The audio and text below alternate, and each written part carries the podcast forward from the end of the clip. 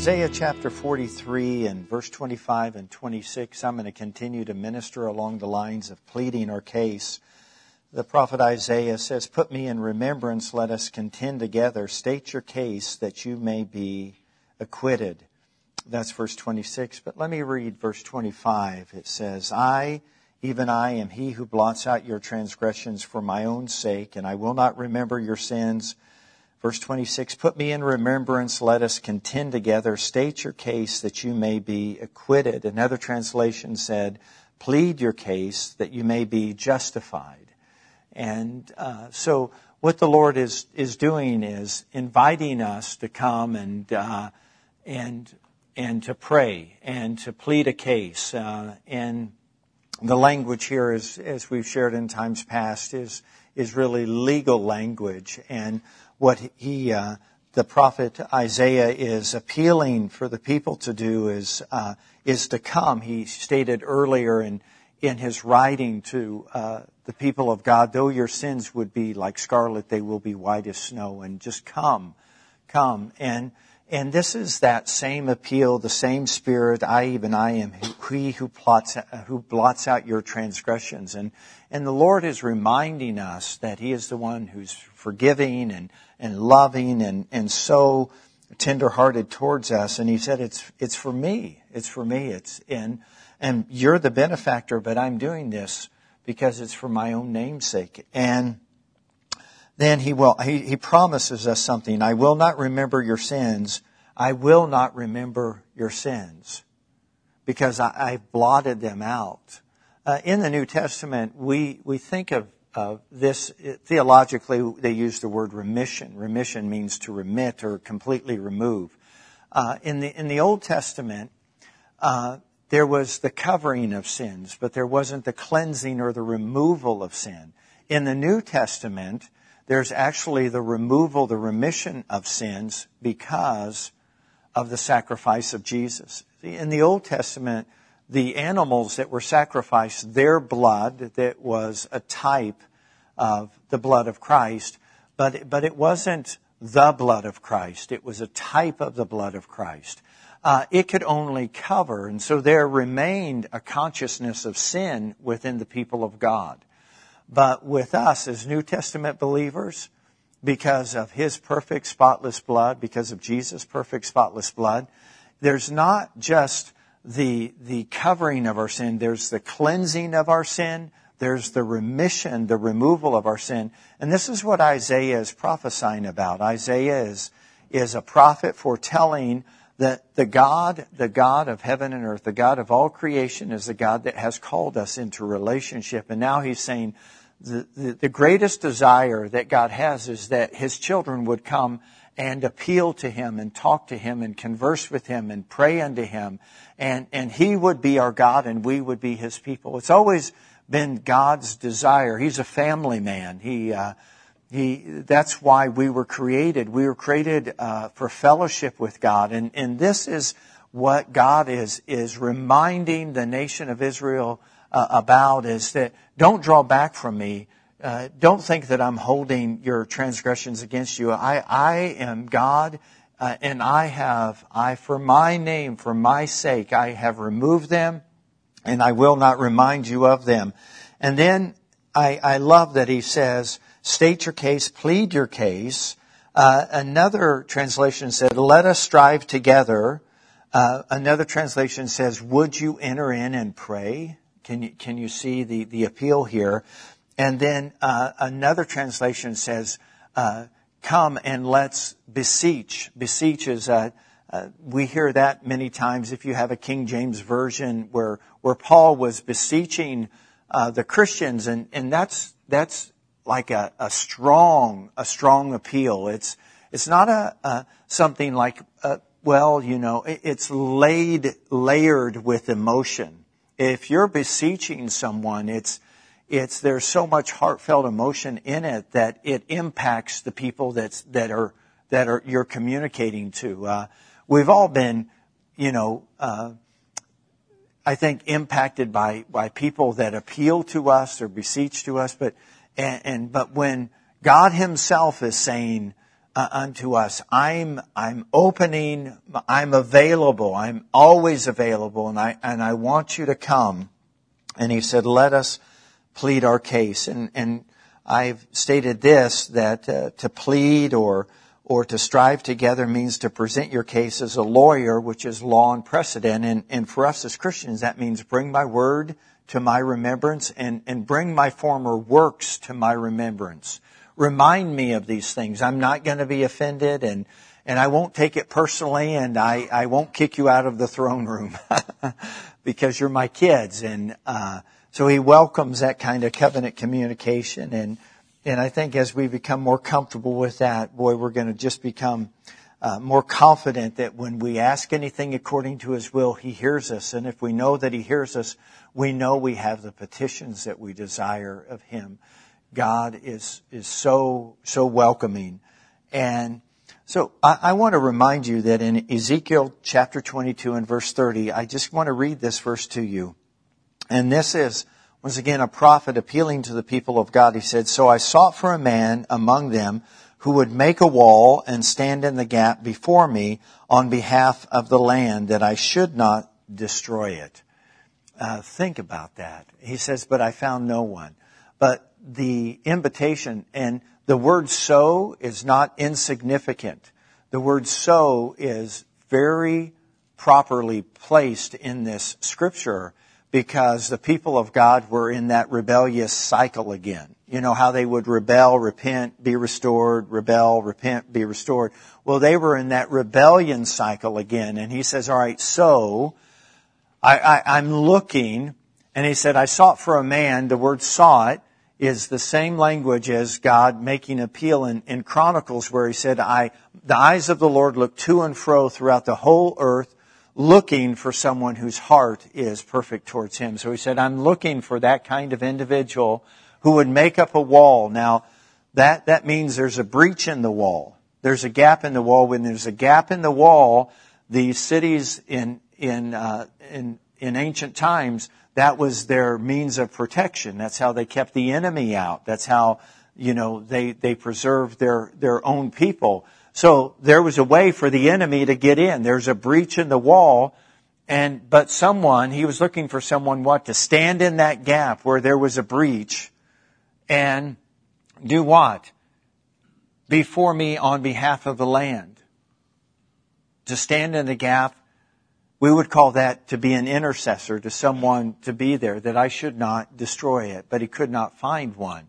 But you know, while that is unfortunate at that time, God has found dozens and dozens and dozens of people in scripture that he did locate who would stand in the gap and we're going to take a look at another one of those tonight. Is that is that good?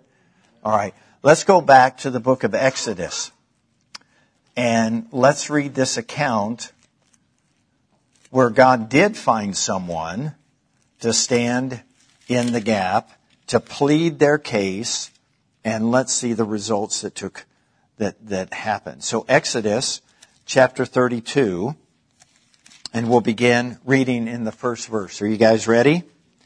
Says, Now when the people saw that Moses delayed coming down from the mountain, the people gathered together to Aaron and, and said to him, Come, make us gods that shall go before us. For as for this Moses, the man who brought us up out of the land of Egypt, we do not know what has become of him. Now, uh, we know Moses is now on the mountain of the Lord, Mount Sinai, and he's been gone for a few days, and the natives are getting restless. The natives are getting restless. Uh, their leader is gone. And in verse 2 it says, And Aaron said to them, Break off the golden earrings which are in the ears of your wives, your sons, your daughters, and bring them to me. So all the people broke off the golden earrings which were in their ears and brought them to Aaron. And he received the gold from their hand and he fashioned it with an engraving tool and made a molded calf. And then he said, This is your God, O Israel, that brought you out of the land of Egypt. And so when Aaron saw it, he built an altar before it, and Aaron made a proclamation and said, Tomorrow is a feast to the Lord. Then they rose early the next day, offered burnt offerings and brought peace offerings, and the people sat down to eat and drink and rose up to play. and this is where Jesus is quoting that in the end times people are going to eat, drink, and be merry. This is where he gets this content from. Okay? So people have done it before, and what Jesus said is people are going to do it again. In the absence, in the absence of things happening the way they want them to happen, when they should happen, the way they should happen, what they do is they take matters into their own hands. They form their own gods. They worship them by offering and trying to appease unto them all of these different types of offerings. And so it's going to be in the last days. People are going to have just all kinds of wacky things that they're going to be doing because people are going to do what they're going to do, what they believe is right, in the absence of where is so and so? What's he doing? We don't know, but we're just going to go forward and do our own thing. So they were just lacking self control and, and insight, and it said, and uh, so in verse seven, and the Lord said to Moses, uh, "Go and, and get down, for your people whom you brought out of the land of Egypt have have corrupted themselves. They."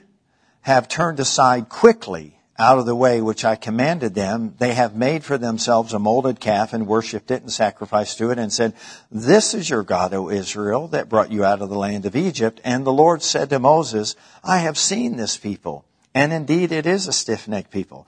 Now therefore, let me alone, that I may, uh, that my wrath may burn hot against them, and I may consume them, and I will make you a great nation.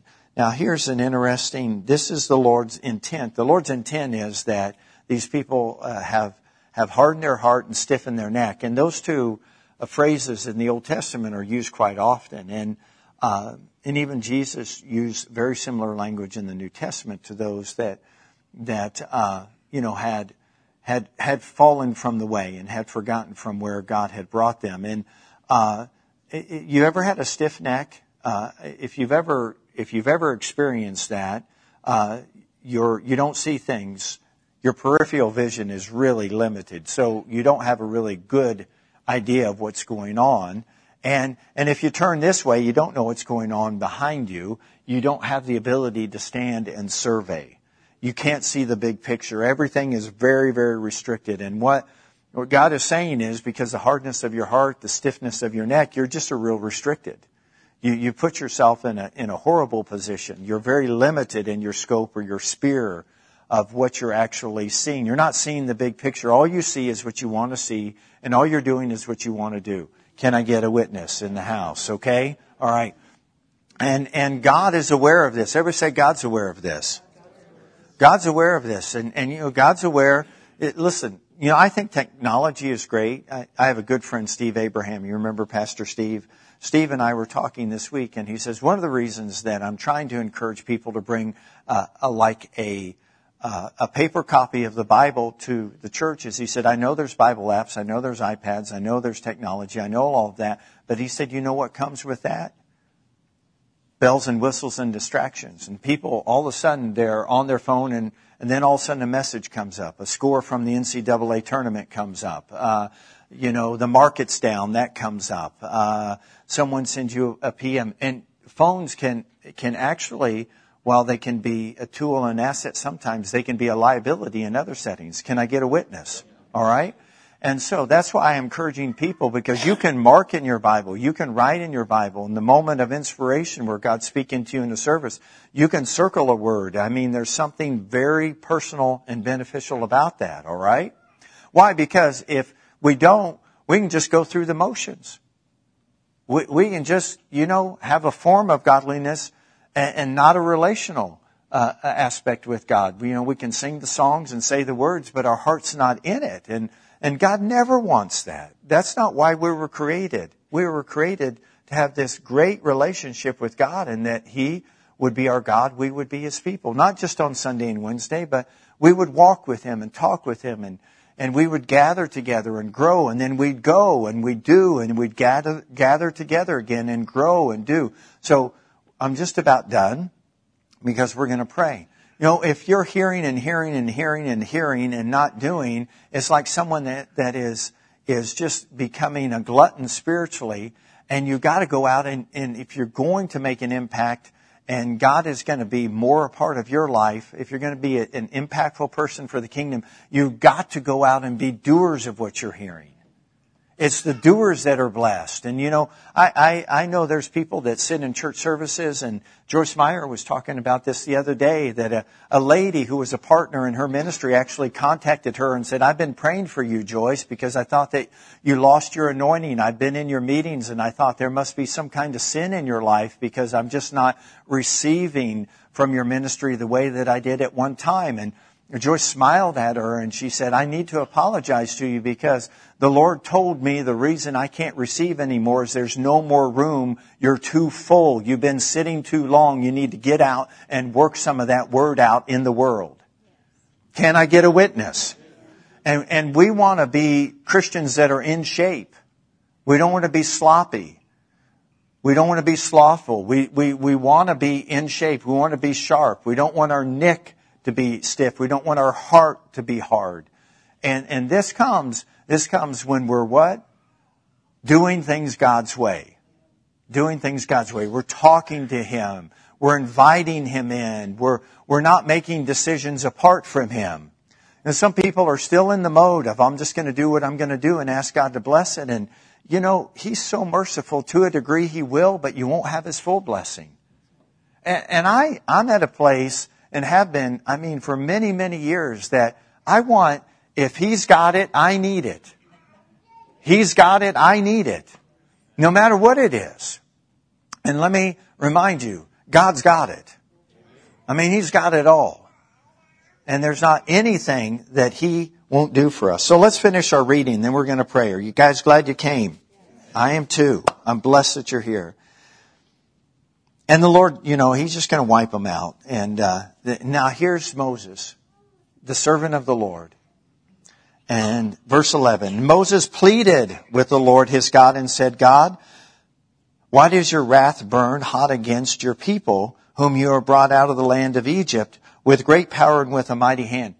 I love what Moses does here because God has not identified himself up until this point as those are my people. He has said, Moses, those are your people. and now, listen, listen. This is how bold Moses has gotten in his relationship with God. He says, no, those aren't my people. Those are your people. Can you hear them pleading? God says, those are your people. And Moses said, my hands are off. Those are your people. And why are you so ticked off at them? And why is your wrath burning against them to the place that you want to make them a french fry? And, and he got the, he, and, and notice, I remember last week I said the Lord's not unreasonable. When he said, come and let us reason together, God's not unre- he's not offended. Can you see here? God's not offended. God's not saying, who are you to talk to me like that? How dare you talk to me like that? And what is, what is Moses discovered? That God, God, it wants a conversation. He, he invites us into this covenant. And then, uh, he said, in verse 12. Why should the Egyptians speak and say, He brought them out to harm them, to kill them in the mountains, and to consume them from the face of the earth? Turn from your fierce wrath and relent from this harm to your people. He's asking the Lord to change his mind. Would you, would you reverse the verdict? I know you're the just judge. Would you, would you consider not condemning these people, but showing mercy towards these people? These are your people. Verse 13, remember Abraham, Isaac, and, and Israel or Jacob, your servants to whom you swore by your own self for your own name. And you said to them, I will multiply your descendants as the stars of heaven. And this land that I have spoken, I give to your descendants, and they shall inherit it forever. I love this. He's saying, if you wipe these people out, how can you keep your promise to Abraham, Isaac, and Jacob? Because your people are to be like the stars in the heavens and the sand on the seashore. And if you get rid of them, there's no stars, there's no light, and there's no sand on the seashore. I mean, God, you, you're a covenant keeping God. And notice what happened in verse 14. So the Lord relented. The Lord relented from the harm which he said he would do to his people. I'm going to close with this. Your prayers matter. There's a lot of breaches in a lot of different walls. Would you just stand in whatever breach God asks you to and pray? Pray that His will be done. Pray that He would come. Pray that there would be reconciliation or healing or pray that there would be mercy because mercy triumphs over judgment. Pray that there would be the will of God done in those areas. Can I get a witness? Amen. Amen. That's what he's looking for. People just like us. Moses, as we would say, put his britches on one leg at a time. Thank you for listening to today's message. We hope that it encouraged or inspired you to God's best. If you have any questions about today's message, need prayer, or would like to learn more about Living Word Fellowship, please call 641 828 7119 or visit us at lwfknoxville.com.